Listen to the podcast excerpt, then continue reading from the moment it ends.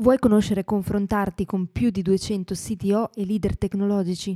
Ti aspettiamo nella community C T O Mastermind di Alex Pagnoni. Per entrare vai su w w w punto c t o mastermind punto i t, scritto w w w punto c t o mastermind punto i t. Ci vediamo su Slack.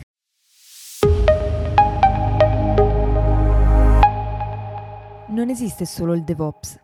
Si può estendere la filosofia Ops anche ad altri reparti aziendali.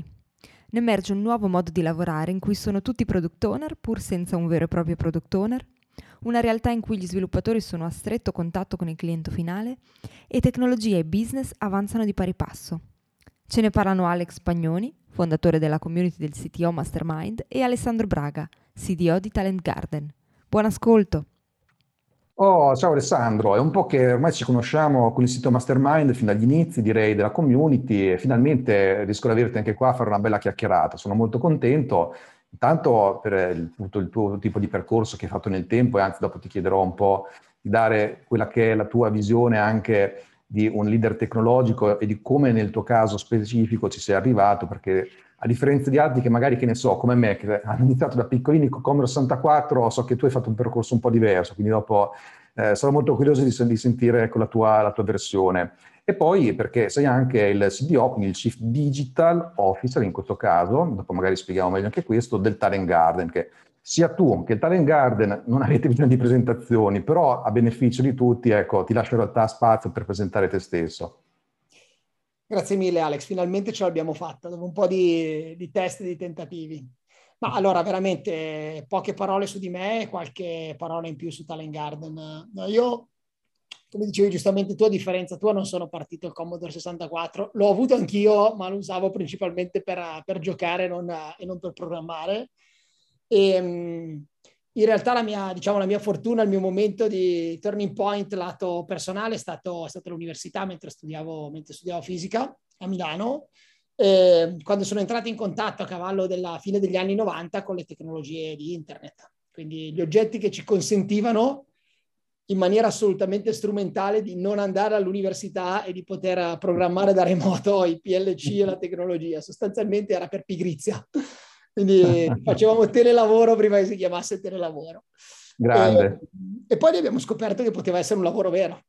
E, e quindi diciamo che con l'università in corso, più un po' di voglia imprenditoriale, io e un po' di amici abbiamo lanciato una, una serie di attività professionali che mettevano semplicemente a terra quelle che erano le cose che avevamo imparato, imparato a scuola. I primi sistemi operativi Linux, le prime tecnologie internet, Cisco, i primi, la prima programmazione P L C. E, e senza neanche accorgerci ci siamo trovati a fare Internet of Things all'inizio degli anni duemila, quindi a fare manutenzione predittiva su macchine di, di laboratorio. Quindi quello che ho imparato in quella prima fase, che è stata importantissima della mia, della mia crescita, era intanto che la tecnologia era difficile, non era come adesso. Cioè, spesso, eh, lo cito sempre per divertimento, c'erano dei manuali che aprivi, ti dicevano lancia questo comando e al primo comando ti diceva comma not found. Quindi aveva errore alla prima riga se, seguendo il manuale, quindi questo era, era il tipo di, diciamo, di oggetto in cui avevamo a che fare, ma, ma soprattutto che era, diciamo, è stato il periodo che io chiamo di technology potential, cioè interpretare qual era il potenziale tecnologico per utilizzarlo in altri campi. Ci ha insegnato, ci ha insegnato questo, quella, quel periodo. E, e da lì in poi invece appena abbiamo cominciato ad applicarlo in maniera più significativa, quindi la nostra startup faceva sostanzialmente servizi professionali legati all'installazione di tecnologie, quindi niente di nuovo, ehm, quando siamo passati da fare tanti progetti, quindi entrando poco nel business del cliente, a selezionarne molti di meno, ma entrando molto di più nel business del cliente, quindi non so, i primi progetti di flotte connesse di auto, i primi progetti di logistica avanzata, questo tipo di servizi, ho capito che quello che faceva in realtà il motore vero era la componente di business che si tirava dietro la tecnologia. E, e quindi da un lato nella mano destra avevi il technology potential, dall'altra parte cominciavo a capire un po' la componente business e, e la mia idea è sempre stata che insieme, l'insieme di queste due cose era, era lo skill che volevo guadagnare e volevo imparare, perché era dall'intersezione di questi due oggetti che si potevano fare delle cose nuove. Um, essendo sempre stato terrorizzato dal business senza tecnologia, che voglio dire negli ultimi vent'anni è impossibile, ma dall'altra parte sono anche sempre stato terrorizzato da lì, quelli che io chiamo gli showcase tecnologici, cioè una roba bellissima che però nessuno utilizza, eh, che trovo un enorme, essere un enorme spreco. E, e quindi dalla somma di queste due cose, in un certo senso, ho cercato di costruirci sopra le mie, le mie competenze, prima lavorando tra i primissimi a cavallo del duemilaotto duemilanove sulla parte di business model, quindi capendo chiaramente qual era il ruolo della tecnologia all'interno dei modelli di business, E, e poi subito dopo lavorando sempre di più sulle transizioni di business model abilitati dalla tecnologia, quindi passaggio da prodotto a servizi, passaggio a eh, business model a consumo, eh, modalità diciamo nuove di consumare la tecnologia stessa. In tutto questo arrivo in Talent Garden a, dopo quindici anni diciamo di lavoro lato, lato offerta, quindi consulting e servizi tecnologici di varia forma e misura. Eh, la sfida vera di Talent Garden è stato passare dal lato alla domanda, cioè vedere se, se facendo C D O di una società sarei stato in grado, di un'azienda, sarei stato in grado di applicare quello che raccontavo, no? Di scegliere di avere un'azienda tecnologica in un certo senso unica, e, e la scelta del C D O è stata semplice. Con Davide ne abbiamo parlato tante volte, perché noi vogliamo un'azienda senza I T, cioè il concetto dell'inutilità dell'I T è, è fondamentale, no? Per noi diventa I T assolutamente, l'I T doesn't matter, famoso, eh, è un elemento chiave. Cioè I T per il gusto di fare I T non ci serve. Quindi da qui sviluppo digital, no I T all'interno dell'azienda, ma solo bridge tra business e tecnologia. E questo è molto interessante, anche perché poi spesso, eh, infatti, anche il ruolo un po' del C D O, no, quindi Chief Digital Officer, magari visto molto di più spesso in un'ottica più di innovazione business e un po' meno di tecnologia. In realtà è importante che ci sia ovviamente anche un C T O, quindi un Chief Technology Officer, tutta una parte di vocazione per quanto riguarda business e tecnologia. Però mi sembra che proprio nel caso vostro, col Talent Garden, abbiate dedicato veramente questa cosa, perché poi in realtà tu ti occupi anche di tecnologia, cioè non è una cosa di cui tu poi effettivamente non hai mai a che fare o che è completamente delegata, perché poi in realtà so che avete anche non so, pipeline di DevOps eh, e dintorni, poi dopo magari ne parliamo, quindi è frutto direi di una visione proprio illuminata da questo punto di vista, di non tanto appunto un I T come una funzione separata all'interno di un'azienda che in sé non ha un servizio per forza tech come il suo core business, no? Cioè voi non è che eh, realizzate delle A P I, una piattaforma tecnologica dove no, è chiaro che il prodotto è la tecnologia in sé, nel vostro caso è un mix tra ovviamente tutta la parte co-working, la scuola, eccetera, e quindi mi sembra che l'abbiate dedicato veramente bene questo ruolo qui e che sia quindi una bella interpretazione. Quindi direi che con Davide sicuramente avete portato avanti una bella impostazione, però appunto non c'è soltanto la parte solo digital innovation, c'è anche una parte tecnologica, poi dopo la vedremo, e qui volevo capire però a questo punto in una realtà come quella di Talent Garden, come siete riusciti un po' anche a mettere assieme un po' tutto un layer sia fisico che anche tecnologico, no? Perché comunque avete chiaramente che tutta una parte ovviamente interna di gestione, ma anche poi di erogazione di alcuni servizi. Quindi un po' quello che in questi anni sei riuscito a costruire, ecco, mi incuriosiva molto questo aspetto qui, no? Quindi tanti pezzi diversi che però siete riusciti a incollare da questi punti di vista. Sai, questo è... è un po' la, diciamo, l'argomento cuore dello sviluppo di, una, di un'azienda come Talent Garden, no? Noi alla fine abbiamo, abbiamo la necessità di, di far succedere due cose. Eh, avere uno spazio, che è la parte integrante del nostro lavoro, e avere delle buone conversazioni. E con questo, di questo punto parliamo spesso con Davide, cioè noi non dobbiamo mai finire i metri quadri e mai finire le buone conversazioni.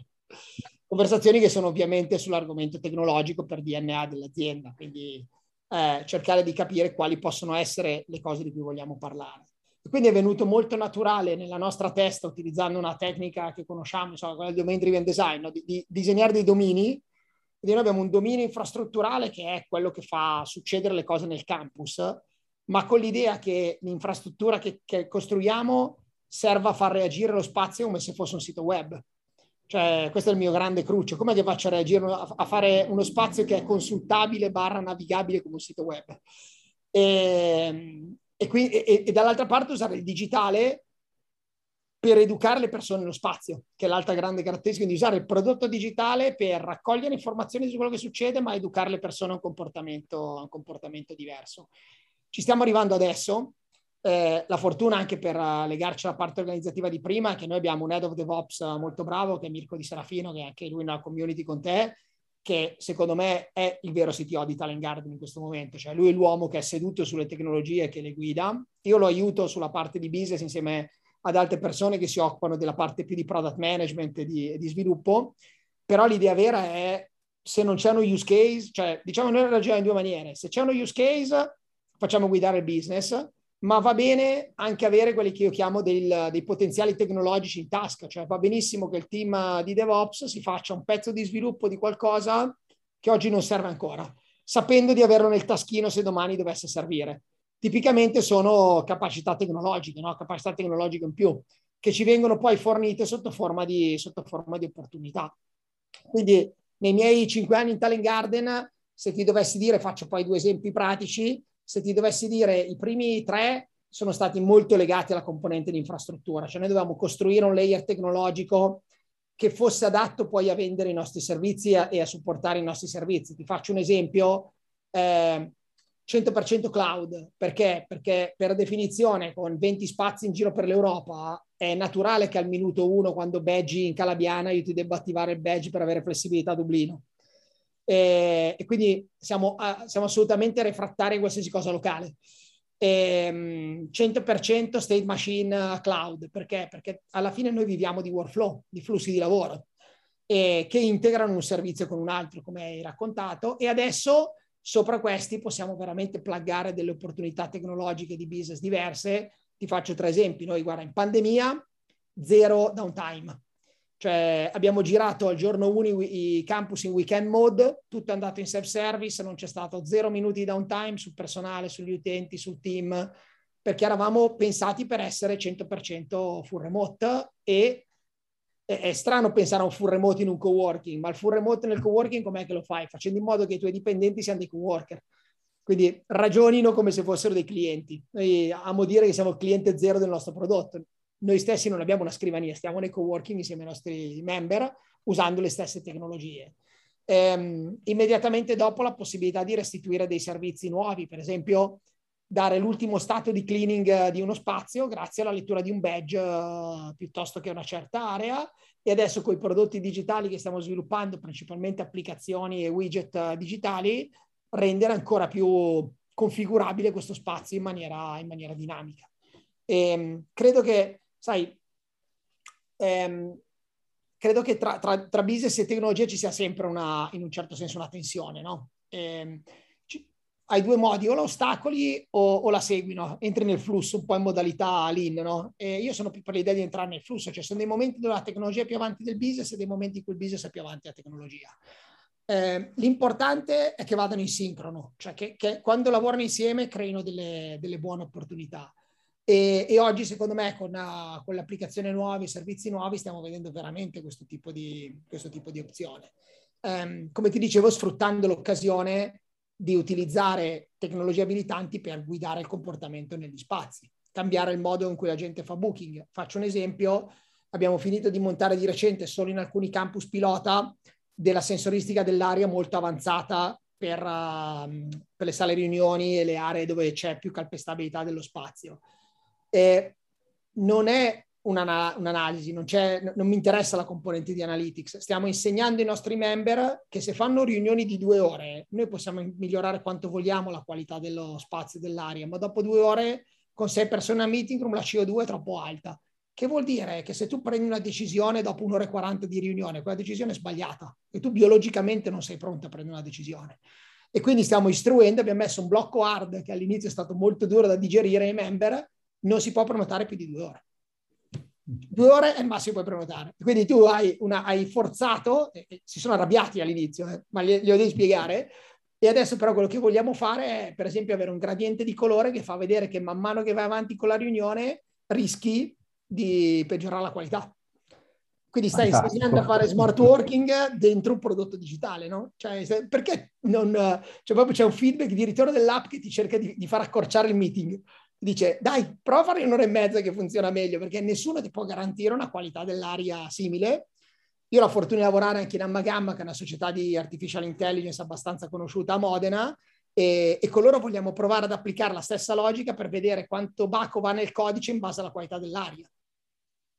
Cioè, se stai questo, questo è fantastico, è fantastico. Poi, tra l'altro, no, pensare che molti, molti pensano che un coworking alla fine siano delle stanze, delle mura, cioè, siete molto più tecnologici voi che altre realtà ipertech, no, è fantastico. Poi far anche accedere, far, far accedere in maniera seamless agli spazi, interagire con, con delle modalità diverse, cioè è, è questo il gioco. E, e noi siamo, in un certo senso, abbiamo il compito di istruire le persone a lavorare in maniera diversa. Quindi se, se non usiamo i prodotti digitali, le tecnologie che abbiamo per farlo, eh, sbagliamo, insomma. Eh, è un nostro grave, grave errore. Però vedi, è sempre questo binomio, no? Cioè, da un lato è chiaro che chi ha il mio spirito e tutto il team, Mirko, i ragazzi, cioè, noi vorremmo vivere in un parco giochi tecnologico. Però dall'altra parte c'è la, c'è la grande capacità di, o la volontà di cercare poi di renderlo utilizzabile, perché sennò non, non ottieni poi i risultati, i benefici che vuoi, insomma. Ah, guarda, direi che è una bellissima realtà, poi scoprire anche tutte queste cose qui è sempre veramente molto affascinante. E tra l'altro, eh, appunto, proprio perché eh, no, siete tendenzialmente un coworking, anche della formazione, cioè, ma poi in realtà avete anche un sacco di idee anche da questi punti di vista qua, anche di gestione tecnologica, eccetera, no? Per dire, ad esempio, so che, per, per dire, da voi la figura, ad esempio, del product owner non esiste, se ho capito bene, vero? Corretto. Spiega un po'. Eh, eh, questa è un'altra forzatura organizzativa, no? Beh, io, diciamo che la, la nostra grande fortuna è avere un C E O di trenta anni, cioè Davide è, è, ha una propensione al rischio sia imprenditoriale che organizzativo molto alta, quindi cerchiamo di non, passami il termine, di, di non uniformarci, no, a tutto quello che ci viene, che ci viene passato, e siamo anche molto aperti a provare delle cose, delle cose diverse. E quando con Davide parlammo di sviluppare un product team all'inizio, Eh, la nostra grande preoccupazione era che il prodotto è una cosa che tu devi vivere, tutti devono vivere.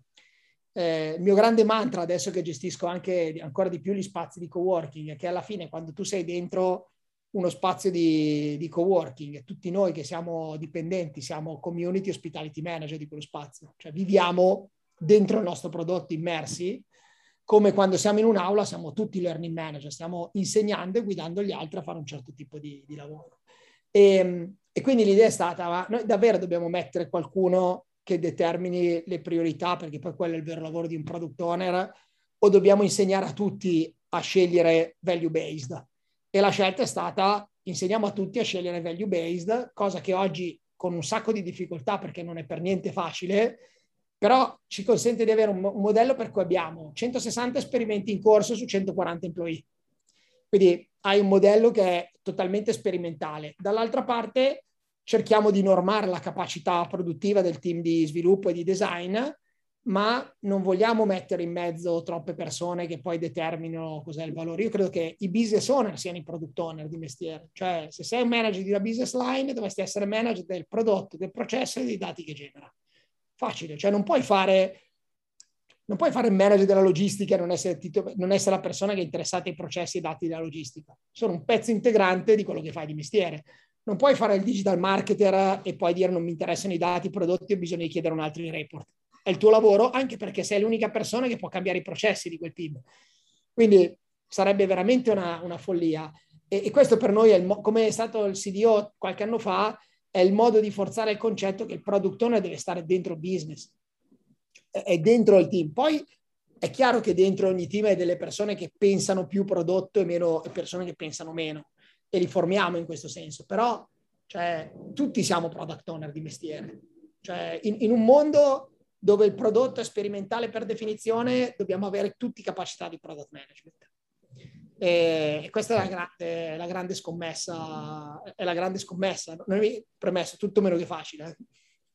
No, no, è vero, ma poi tra l'altro infatti questo qui mi fa venire in mente, no? Che certe volte è anche un po' proprio la forzatura di alcune implementazioni anche delle metodologie agile, nel senso che, che so, prendiamo Scrum, ecco, lì viene previsto il fatto che c'è qualcuno che fa da product owner, però il fatto è che molte volte con il product owner è diventata la professione e non la persona che ha, appunto, come dici tu, magari il business owner o chi prende le decisioni e fa da, anche da product owner. Cioè, certe volte è diventato un proxy in un certo senso, è lì che magari c'è uno scollamento importante Quindi questo è un po' forse l'equivoco di fondo che certe volte si ha in questo tipo di, di situazioni. Ah, quindi a questo punto eh, facciamo caso, no, anche i vostri sviluppatori, quando c'è un'applicazione, un qualcosa che magari può avere dei problemi oppure una funzionalità che state eh, aggiornando, facendo evolvere, a questo punto quindi eh, praticamente hanno un contatto diretto anche con i vostri utenti, se ho capito bene, no? Assolutamente. Eh, su questo è una policy, cioè la persona che sviluppano le app da noi, chi fa front-end, sta in mezzo al campus con i clienti. Cioè la vivi, se sviluppi un servizio stai in reception, parli con la gente, eh, perché la reception è dove succedono le cose, eh, e per noi questo è mandatorio. Cioè, eh, tra l'altro l'altro aspetto su cui io ho fatto una forzatura altissima all'inizio, come ti dicevo, che noi siamo, i, i, i dipendenti di Talent Garden hanno una membership di Talent Garden, noi siamo clienti, eh, perché dobbiamo vivere, prenotiamo le stesse aule nella stessa modalità dei clienti, non abbiamo nessuna fast lane rispetto a loro, anzi dovremmo andare per ultimi, dobbiamo arrivare dietro i clienti. E, e in questo senso è fondamentale avere, secondo me, il, il, il team di sviluppo più a contatto possibile con il business e, e con il cliente stesso. Poi ci sono chiaramente, so, le persone che lavorano più lato full stack, eh, che sono quindi più processo, integrazione, è facile che abbiano una, una relazione, una, diciamo una, un'interlocuzione più magari con persone interne dell'azienda, ma soprattutto chi fa front-end esposto diretto al cliente. E guarda, ho due o tre foto che magari vi manderò per le, le bibliografie di workshop fatti in event storming, quindi una modalità che so, conosciamo tutti, eh, fatti nel campus con evento mappato, apri la porta, vai a validarlo con il cliente. Cioè time to validation mezzo minuto, che è la nostra grande fortuna. Noi abbiamo, abbiamo il miglior C R M del mondo, che è, che è il bar.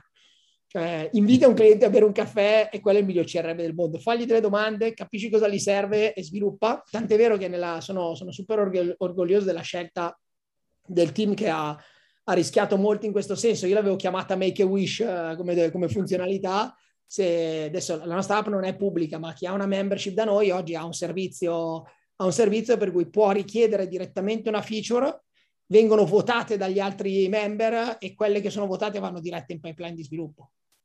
Quindi è un rapporto proprio diretto col cliente, one to one. C'è, e, e, e quelle interne, invece c'è una persona del team di comunicazione interna che le raccoglie, le mette online e vengono votate dagli employee. Cioè sono, sono funzionalità. E, e tu lo devi fare in base a quello che ti chiede il cliente, stando attenzio, facendo attenzione a non fare sviluppi che siano contrari al tuo valore. Cioè ci sono cose che diciamo no, questa è così per scelta. Quando abbiamo rilasciato la funzione delle due ore di meeting, tutti ci hanno detto no, vogliamo tornare a poter fare booking da otto ore, e diciamo guarda, questa è una scelta, mi dispiace, è una scelta di prodotto, non si cambia, è una feature, ti stiamo dando possibilità di fare booking otto ore, ma voglio che tu capisca qual è l'impatto. Per me sono quattro booking da due ore e tu stai scegliendo di essere inefficiente. Quindi è, è una scelta.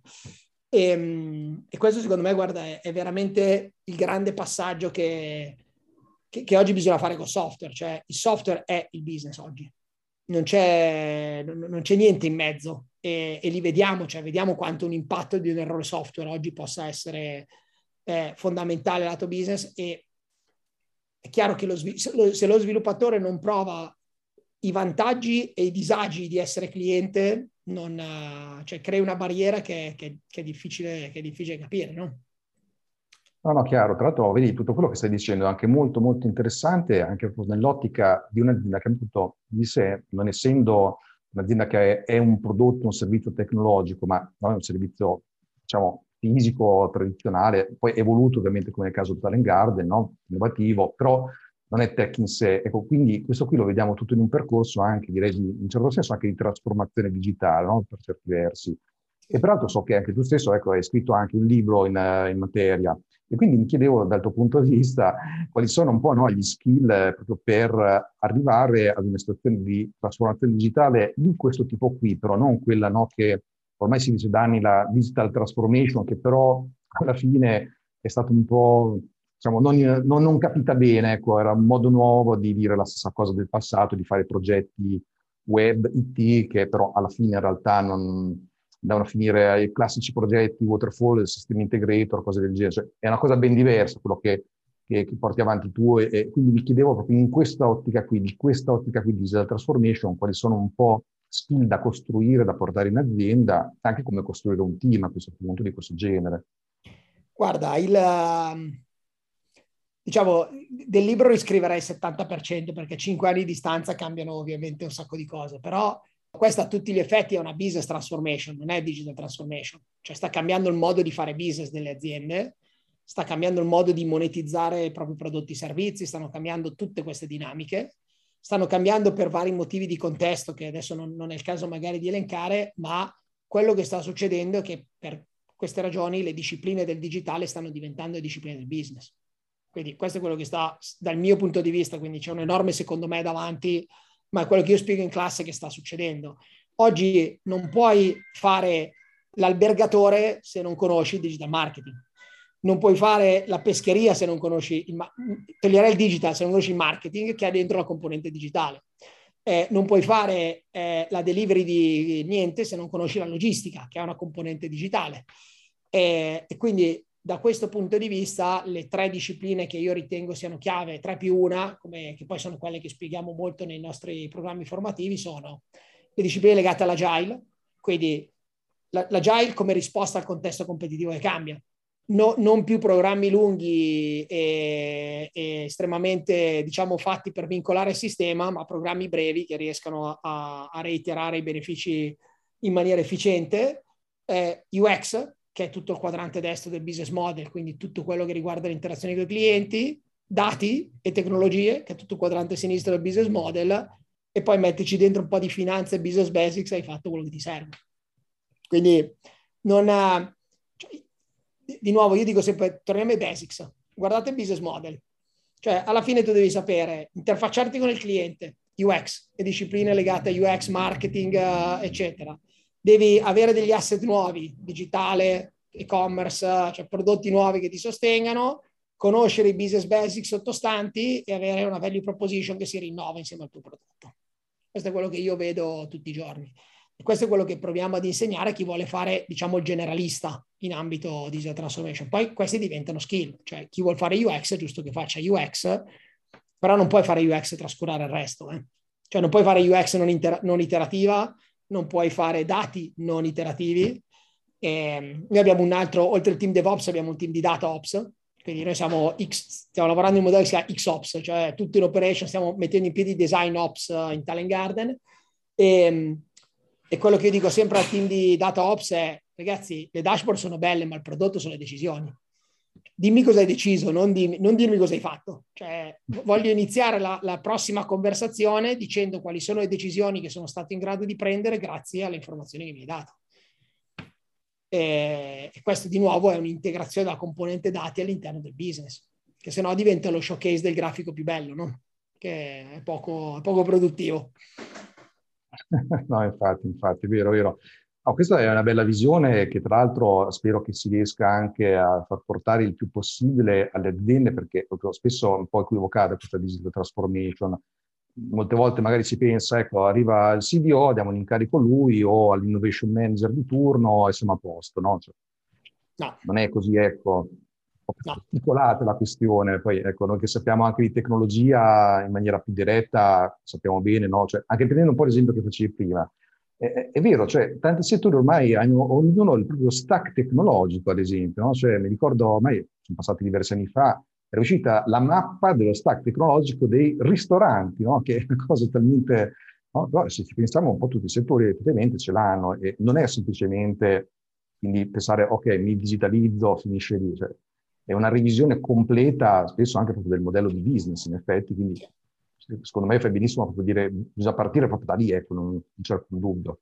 Sì, dimmi, dimmi il caso d'uso, dimmi l'operative model che vuoi, cioè noi abbiamo i bar in Talent Garden, non è il problema di come voglio fare il menu in digitale, che oggi non è un problema, ma dimmi l'operative model e l'esperienza che vuoi dare a chi ordina il bar, e poi decidiamo la tecnologia che serve dietro. Eh, e infatti credo che oggi più che product owner eh, barra altro, barra altre figure, sia fondamentale avere delle persone che capiscono di prodotto, cioè che abbiano product mindset, non product ownership. Poi cioè, a me serve product mindset. Dimmi gli attributi funzionali che vuoi che abbia questa cosa.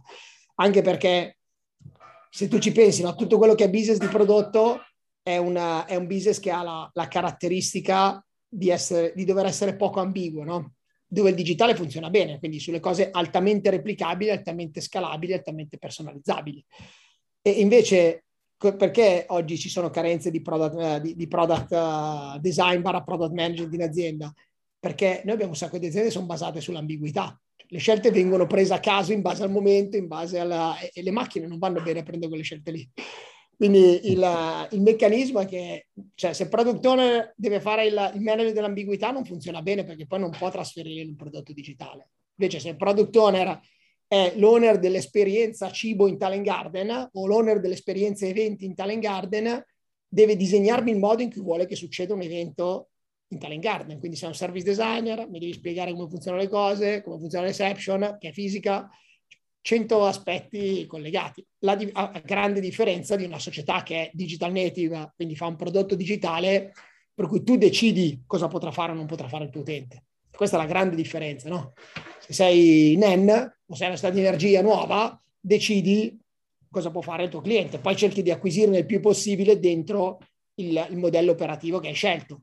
Allora lì sì che può darsi che serva un product manager, un produttore, un'azienda del genere, perché non hai nemmeno quella relazione diretta che hai con tutti i clienti, quindi ci vuole qualcuno che interpreti questi, questi aspetti.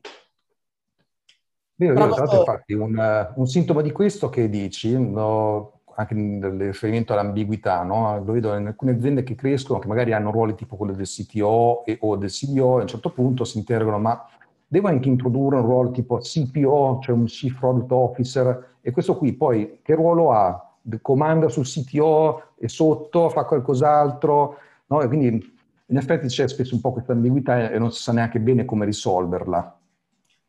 Guarda, io devo essere onesto, a parte essere... preferisco farmi chiamare Head of Digital in campo, in tag che, che C D O. Ehm, credo che... Credo che ci sia stato un po' di eccesso ai titoli, sinceramente. E, e, e quindi poi dopo ognuno si è creato la sua piccola area di comfort. E, cioè, io credo che vada riportata, vada riportata voglio dire, la, la dignità che deve avere il digitale al posto giusto, che dal mio punto di vista vuol dire che oggi in un team che lavora nel mondo attuale, se sei un'azienda ad alta intensità tecnologica devi avere l'ottanta per cento di persone tecnologiche, se sei una bassa al quaranta cinquanta per cento, ma alla fine le competenze stanno nel business. Non è che ci deve, cioè, se uno fa il C D O vero o fa il Chief Product Officer vero in un'azienda, sta facendo il C E O, perché sta decidendo a livello di prodotto cosa succede all'azienda. Quindi stai prendendo la strategia e la stai ribaltando nei prodotti, sei il C E O in quel momento lì. E, e, e questo credo che vada preso in considerazione, perché è inutile continuare a dare il ruolo di innovation, il ruolo di C P O, il ruolo di C D O qualcosa, se...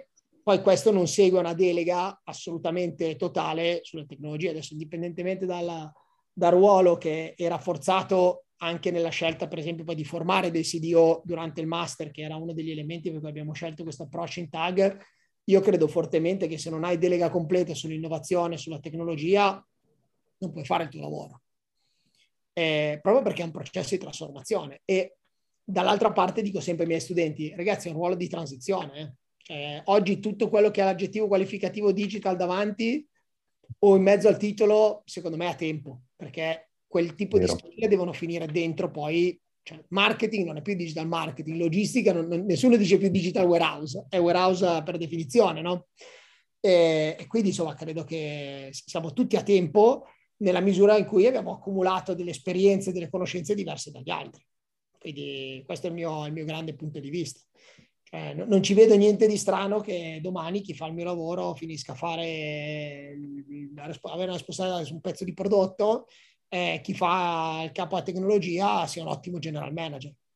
Quanti processi oggi sono puramente technology driven? novantotto per cento, insomma, quindi credo che sia veramente una, una fase di, di transizione questa qui, eh. No, questo infatti è interessante, eh, di nuovo come concetto, perché a sua volta chiarisce ancora meglio proprio tutto l'ambito della digital transformation, perché appunto essendo una transformation, come dici tu, ha un inizio, ma poi una volta che ti sei trasformato diventi digitale per forza, come se fossi stato nativo. Allora, questo qui sicuramente chiarisce meglio anche il ruolo del C D O e cos'è digital transformation. Poi c'è quell'altra cosa che dicevi prima che mi ha interessato molto, no? Il fatto che comunque tendenzialmente sta diventando un po' X Ops, E questo l'ho visto in tante realtà, in effetti, che um, si è introdotto proprio questo concetto, no? Che in alcuni casi parte da DevOps, poi è diventato anche tante altre cose, fino anche marketing ops, legal ops, sales ops, tutto ops, no? X ops. E questo è una delle cose che a loro volta, che partono dal contesto tecnologico e poi vanno macchia d'olio anche in altri, in altri ambiti, in altre aree. Questa è una cosa che mi è sempre saltata all'occhio. Eh, però nello specifico volevo capire questo, no? Visto che, eh, ritornando un po' più allora all'ambito tecnologico, voi comunque avete diversi prodotti, diversi sistemi, eh, mi accennavi anche che avete diverse pipeline anche per quanto riguarda DevOps. Allora volevo capire anche da questo punto di vista qui come siete organizzati in Talent Garden e qual è un po' la tua visione in quest'area più specifica DevOps e dintorni, ecco. Guarda, per, per noi è molto semplice, nel senso che quando l'abbiamo disegnata abbiamo deciso di fare due scelte. La prima è: facciamo ops in tutte le aree in cui abbiamo a, a che fare con domanda potenzialmente infinita e capacità potenzialmente finita. Di questa è stata la prima scelta. Cioè, mettiamo una pipeline dovunque c'è un bocchettone di ingresso che è molto più grande del bocchettone di uscita. E, e quindi dati, eh, che ha bisogno di skill particolari, sviluppo, design. In generale ci stiamo rendendo conto, legal, eh, hai fatto l'esempio prima, cioè il primo concetto è do, dov'è che decidi di montare una pipeline, e la risposta che ci siamo dati noi è dove c'è una forte asimmetria tra la capacità della domanda e la capacità dell'offerta. E, e il secondo passaggio è stato perché per fare in modo che dentro quel team ci siano tutte le competenze che servono per mettere a terra velocemente quello che è la, la richiesta, ma soprattutto ancora più importante per fare picking dal backlog, perché la caratteristica delle nostre pipeline è che sono tutte in pool. Cioè c'è il contenitore della, delle richieste e poi le persone nel team, proprio grazie all'assenza del product owner, sono quelle che con dei rituali bisettimanali decidono cosa prendere in mano dalla, dal backlog. Noi abbiamo fatto sei S O P S per un anno, ma perché abbiamo fatto sei S O P S per un anno? Perché c'era in ballo l'implementazione di un software, che in questo caso era HubSpot, il nostro C R M, quindi le capacità tecnologiche avrebbero guidato il modo di fare sales. E, e quindi le richieste di implementazione di HubSpot sono finite in una pipeline sales ops che adesso abbiamo smontato, perché dopo un anno e mezzo di lavoro tutto il team che lavora su quel prodotto è in grado, ci sono le competenze specifiche e tutto, e quindi si tratta di quasi maintenance operativa e capacità di sviluppo standard. Cioè è chiaro che poi dopo hai scalato le, le capacità sottostanti. Quindi il consiglio che posso dare è intanto perché ops per gestire un problema di scarsità. Cioè devi preservare una pipeline che per sua definizione deve fare cose a grande, di grande valore. Secondo, mettere in chiaro che il team avrà dentro quella pipeline anche delle, delle attività che non produrranno valore. Debito tecnico, il refactoring del codice, le, proprio perché deve essere in grado di avere una sua prioritizzazione della, dell'attività da fare. Terzo, quello è un team che non si tocca, decidono loro. Li devi istruire per decidere loro. E, e noi devo essere, con, con te, cioè, devo essere assolutamente soddisfatto, e lo sono, del, dei team, nel senso che al netto delle richieste le pipeline sono assolutamente gestite in autonomia. E, e tutti abbiamo imparato a non chiedere una deadline, e tutti abbiamo imparato a non fare quelle cose che sono un'enorme tentazione. E, ti dico, uno dei trucchi che, che abbiamo implementato, anche grazie al supporto di Jacopo, Jacopo Romè, che ci ha aiutato tanto come, come coach, e altri ragazzi, la nostra pipeline è fatta così: emergenze e tutto il resto. E c'è solo una regola: se c'è un'emergenza il team si ferma, fa solo quello finché non è finita, l'emergenza è monotask e poi si torna su tutto il resto. Quindi c'è stata una grande istruzione a insegnare alla gente a non occupare la, la pipeline di emergenza, perché vuol dire che dovevi andare da un tuo collega e dire che avevi fermato il resto della produzione, eh? Sì, questo poi è molto importante, perché dal mio punto di vista si lega anche al concetto di cost of delay, e tutte queste parti di impediment sono quelle che poi hanno in effetti la corsia privilegiata. Poi dopo sono chiaramente dei task che sono più deadline driven e sono un po' come il latte, a un certo punto scadono e sono missed opportunities. Ecco. Bisogna farti un po' prioritizzare in questo senso qui, questo lo visto sempre come una cosa che... Tutte quelle volte che c'era da capire che priorità dare alle richieste, quelle urgenti, quelle che hanno una scadenza, quelle poco urgenti, che però man mano diventano sempre più urgenti per diventare world of pain, ecco, la prioritizzazione è sempre vista con questo concetto del cost of delay. Mi fa piacere vedere che voi siete una bella implementazione a questo punto di vista, che l'emergenza alla, alla corsia principale, scusamente. Sì, emergenza corsia principale. E ti dico i due atteggiamenti più forti che, che abbiamo dovuto un po' scardinare all'inizio. Poi sai che abbiamo una popolazione giovane, facile da modificare tutto, però sono state due, cioè primo, prima conversazione: va assolutamente bene avere cento card in backlog, se sono centodieci meglio, cioè vuol dire che sono centodieci potenziali richieste di valore. Quindi la card per noi è un artefatto del valore, sulla card ci va La, la, la value request, cioè non, non sono un, un task, e va assolutamente bene, vuol dire che abbiamo centodieci potenziali opportunità di valore da fare. Non succede niente, e, e questo è stato molto difficile spiegare ai team che andava bene avere un backlog lungo lungo e non preoccuparsene, perché al secondo parametro, guarda, se c'è una cosa importante, fidati che ti, cioè, la trovano, sale di priorità da sola. Non, non devi toccarla. Se c'è una roba che è critica, che genererà più valore, a un certo punto i team ne parlano e decidono da soli come farlo. Ehm, ci vuole, cioè, come ti dicevo, eh, eh, ci vogliono persone mature, ci vogliono persone mature e, e siamo stati fortunatissimi a, a trovarle, e, e, e ci vuole un po' di, diciamo, di razionalità nel capire che a, a volte bisogna rallentare per andare molto più forte. Cioè devi creare quello spazio per, ai team per lavorare in maniera molto più, tra virgolette, rilassata, ma dove rilassato in realtà è un flusso costante.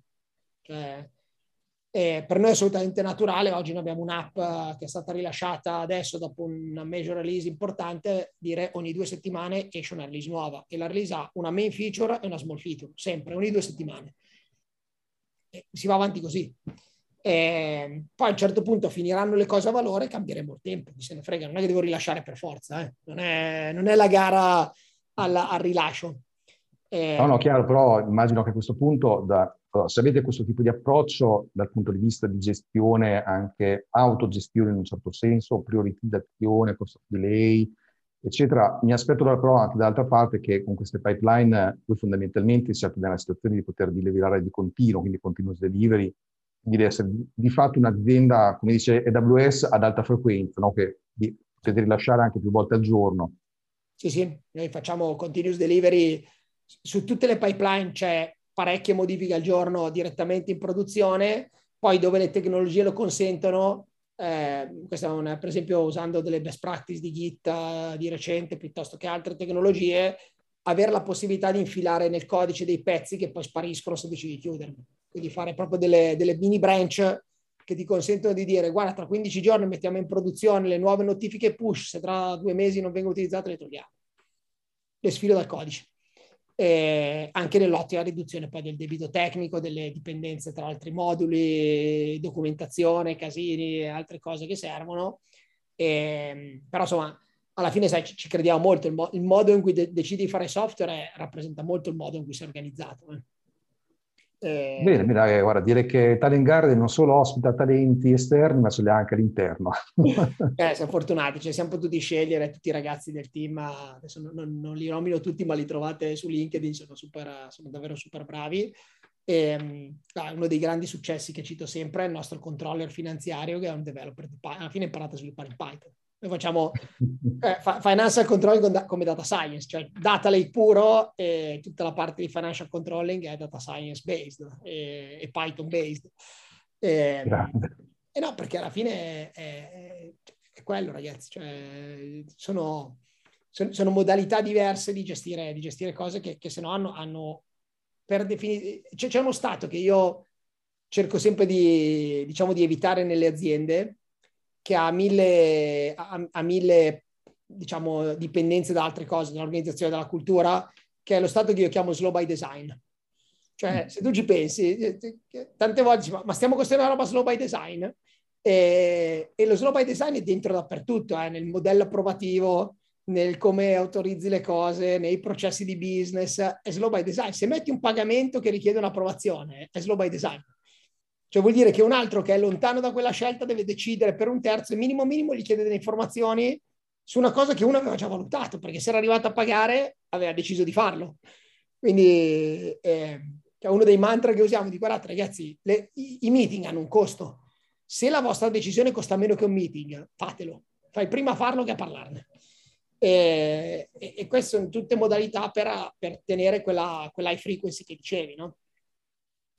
Eh, smontatelo solo by design. Questo è il messaggio, il messaggio che posso dare, perché è terribile, eh? Poi crea una frustrazione pazzesca nei team, c'è un sacco di, di crea un sacco di svantaggi, insomma.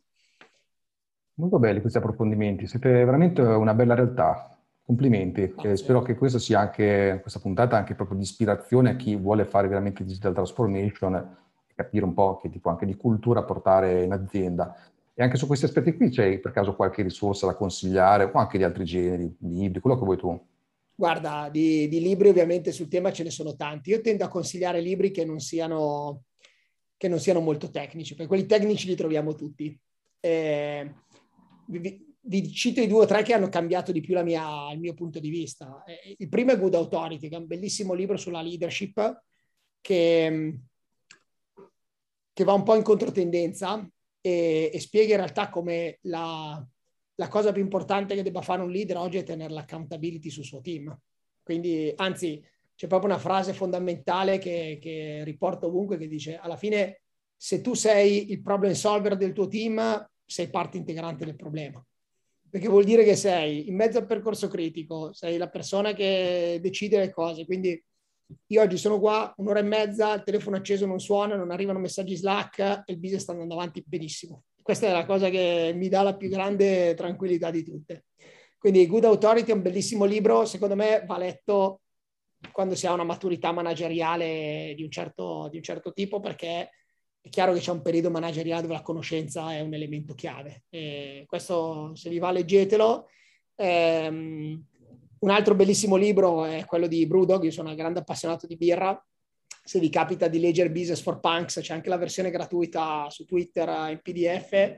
E James Watt è un genio, un genio assoluto, cioè, ex ammiraglio di navi per la pesca dei granchi nell'Atlantico, che si è inventato la, la più grande birreria artigianale inglese. E, è un genio del marketing, è un genio della, della comunicazione, è un genio del prodotto, veramente. E Business for Punks è una... È un libro che è una, diciamo, è un master in poche pagine. Eh, c'è un bellissimo capitolo, se non me ne voglio gli amici, che dice fuck the sales, sostanzialmente diceva fai un prodotto talmente bello che la gente lo voglia comprare da sola. Non star lì a fare troppe, tro- troppi giri di parole. Eh, ed è tutto fatto a slogan, ad articoli, quindi se vi capita leggete qualcosa di, leggete qualcosa, diciamo, di, di Business for Punks. E, e l'altro che mi sento di citare sicuramente per la componente un po' di... di competenza e di tutto il resto, è il libro di John Maeda, How to Speak Machine. Insomma, John Maeda direi discretamente conosciuto, secondo me molto meglio degli altri i suoi due libri, Laws of Simplicity e, e Redesigning Leadership, dove John Maeda spiega un po' a tutti perché è importante parlare il linguaggio delle macchine, e soprattutto spiega una cosa fondamentale che è il compound effect, cioè come le macchine sono, hanno la capacità di essere scalabili su scale esponenziali, e quindi possono risolvere problemi esponenziali, mentre le persone sono chiamate a risolvere problemi lineari. E, e questa cosa qui è estremamente importante per tutti i leader che vogliono capire come in realtà la macchina non sia una, un avversario, ma sia un enorme alleato della persona. È chiaro che devi far fare alle persone il lavoro delle persone, alle macchine il lavoro delle macchine, che sono due, due, enormi, due enormi cose. Questo ti fa capire come, per esempio, c'è una, c'è una frase di quel libro che mi ha insegnato molto sui developer, uh, sui developer, che dice: in un mondo esponenziale il, uh, tu capisci benissimo come un developer sia perfettamente confortevole con, una, con un sistema che crasha, mentre va assolutamente in difficoltà davanti a un sistema che ogni tanto funziona. E, e quindi la, la, la predicibilità diventa un elemento, diventa un elemento chiave. Infatti io credo che la... Perché evito il product owner? Perché lo scambio, ehm, lo scambio di cultura tra un manager e un developer, per esempio, forza il manager a rimuovere l'ambiguità dal suo pensiero, e, e allo stesso modo forza il developer a, a magari sviluppare e a integrare maggiore ambiguità possibile all'interno del codice, perché uno vorrebbe differire tutte le scelte possibili, l'altro le vorrebbe anticipare. E, e quindi ci sono proprio, è, è la guerra dei mondi quelli. E, però se, se crei un bridge si capiscono molto bene. E, quindi queste sono tre, sono tre risorse. Poi c'è una, in realtà ce n'è una, no, non è una risorsa, ma sono una serie di, di spunti che ho preso nella mia vita manageriale, che alla fine posso mettere sul tavolo un ultimo punto, che è quello veramente di, di, di forzare la rimozione dell'ambiguità di linguaggio. che oggi secondo me è, l'enorme, è un enorme tema. Cioè noi prendiamo decisioni incerte su argomenti e linguaggi sbagliati. E, so, la, la differenza tra pilota e esperimento, che sono due cose molto diverse, eppure non spendiamo tempo a ragionare su questi punti. Ogni tanto bisogna tornare veramente ai basics, e quindi su, su questo aggiungo una, una, eh, diciamo una, una, una risorsa, che è la grammatica della fantasia del buon Rodari, che dovrebbero leggere tutti, che ti spiega come dallo smontare e rimontare le parole puoi creare delle cose completamente diverse, e, e le parole come il codice sono l'altro modo, cioè con le parole programmi le persone. Quindi l'utilizzo corretto della, dei, dei termini e la disambiguazione dei termini è equivalentemente importante con le persone rispetto, rispetto con le macchine, il codice. E queste sono cose che secondo me è fondamentale che teniamo tutti a mente quando interagiamo con, con i team, con i nostri peer e anche con gli esterni, insomma.